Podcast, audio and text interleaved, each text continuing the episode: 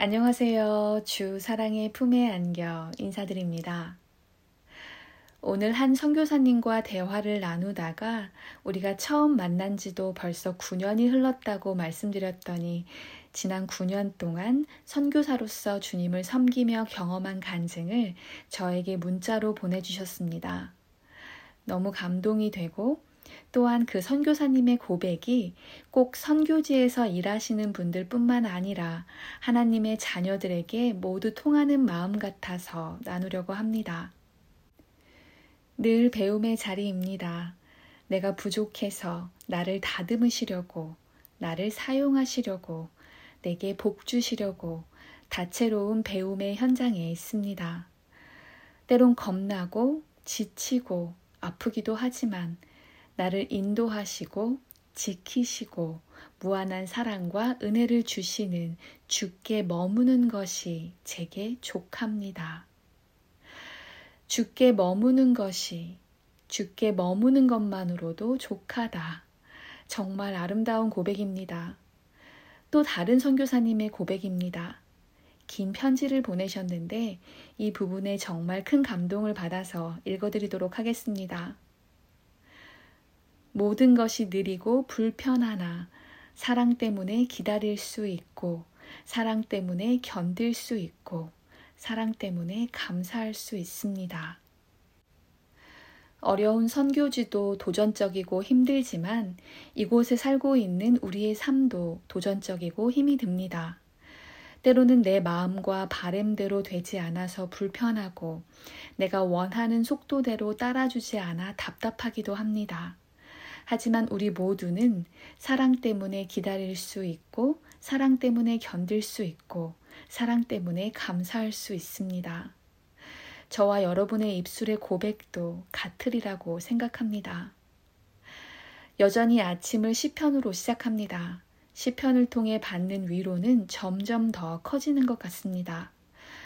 위로가 점점 더 커지는 이유는 아마도 시편을 쓴 시편 기자의 마음을 전에 읽었을 때보다 조금 더 공감하게 되어서 그런 것 같습니다.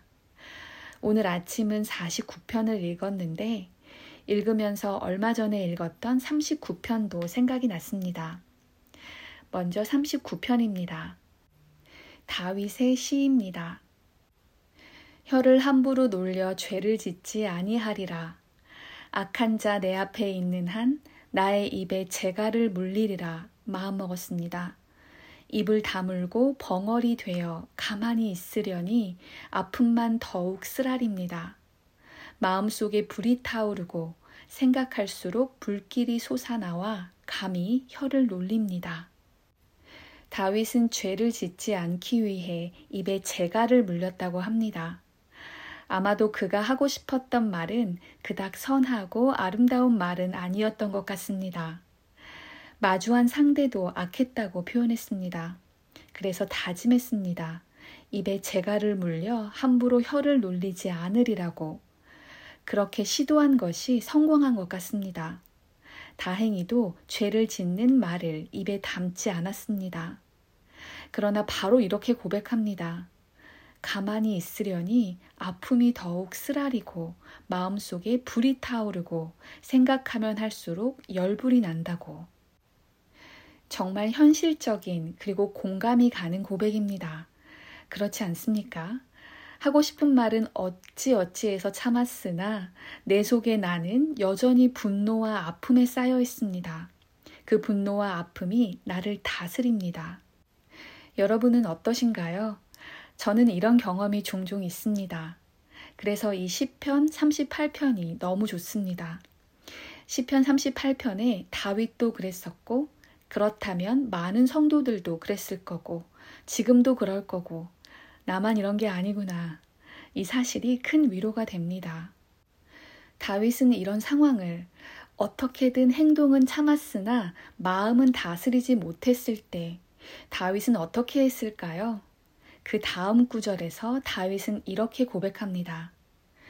야훼여 알려주소서 며칠이나 더 살아야 이 목숨이 멈추리이까 내 목숨이 얼마나 덧없는 것인지 알고 싶사옵니다. 아옵니다.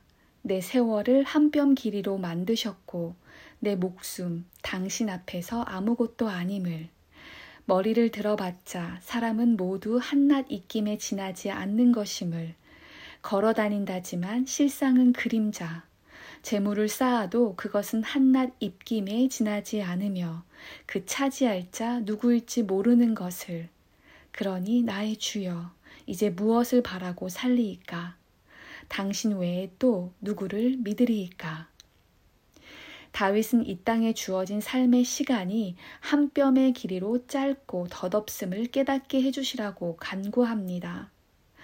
한마디로 이 땅의 삶이 입김같이 짧고 허무하니 사사로운 것들에 목숨 걸지 않게 해주시라고 기도했습니다. 다윗은 인생이 덧없고 한낱 입김처럼 사라진다는 것을 깨닫고 그렇게 살고 싶다고 고백했습니다. 그래야만 내 안에 내가 없어져 불같은 화도, 억울함도, 그리고 쓰라림으로부터 자유로울 수 있다고 생각했기 때문입니다. 정말 어렵습니다. 깨닫는 것도 어렵고 깨달은 것을 살아내는 것은 더 어렵습니다.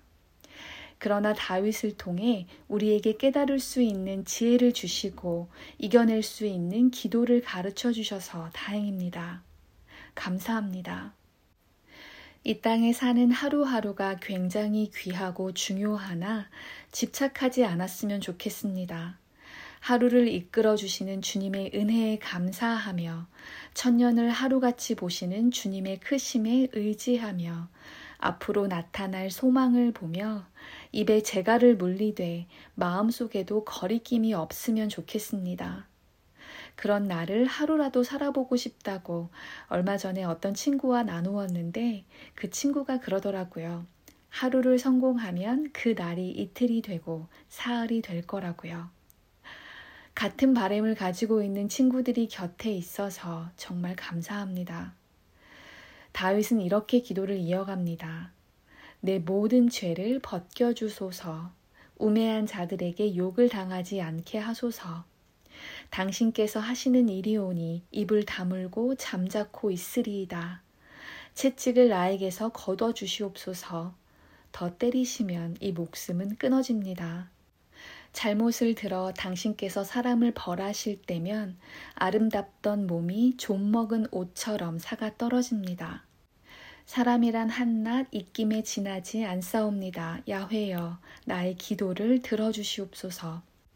살려달라 호소하는 이 소리에 귀를 기울이소서. 울부짖는 소리를 못 들은 채 하지 마소서. 나에게서 눈길을 돌려주소서. 떠나가서 아주 없어지기 전에 한숨을 돌릴까 하옵니다. 처절합니다. 더 때리시면 목숨이 끊어진다고 그만하시라고 간청했습니다. 하나님께서 다윗을 훈육하시고 다스리는 강도가 굉장히 셌던 것 같습니다. 자신의 상태가 좀 먹은 옷처럼 사가 떨어졌다고 했습니다. 오죽했으면 죽기 전에 숨 좀 쉴 수 있게 자신에게서 잠시라도 얼굴을 돌려주시라고 기도했겠습니까? 시편 38편은 어디서도 소망을 찾아볼 수 없는 시편 기자가 짙은 어둠 가운데 오랫동안 머물며 소망을 바라지도 않아서 그래서 특별한 시라고 들었습니다. 더 특별한 이유는 다윗의 그런 어두움과 낙심에도 불구하고 성실하시고 신실하신 하나님께서 다윗을 건지셨고 살리셨고 고치셨다는 것입니다. 그리고 그의 혈통을 통해 영원한 구원의 근원이 되시는 예수님을 보내시는 약속을 이루셨다는 것입니다. 오늘 아침에 읽은 시편 49편이 저의 영혼을 쉬게 합니다. 그들의 생명을 속량하는 값이 너무 엄청나서 영원히 마련하지 못할 것임이니라. 그러나 하나님은 나를 영접하시리니 이러므로 내 영혼을 수월의 권세에서 건져내시리로다. 구원의 값은 엄청납니다. 어떤 것으로도 살 수 없습니다. 예수님의 피값이기 때문입니다. 그 구원을 은혜로 베풀어 주신 주님, 그리고 그 구원을 받은 다윗도 선교사님처럼 같은 고백을 했을 것 같습니다. 때론 겁나고 지치고 아프기도 하지만 나를 인도하시고 지키시고 무한한 사랑과 은혜를 주시는 주께 머무는 것이 제게 족합니다.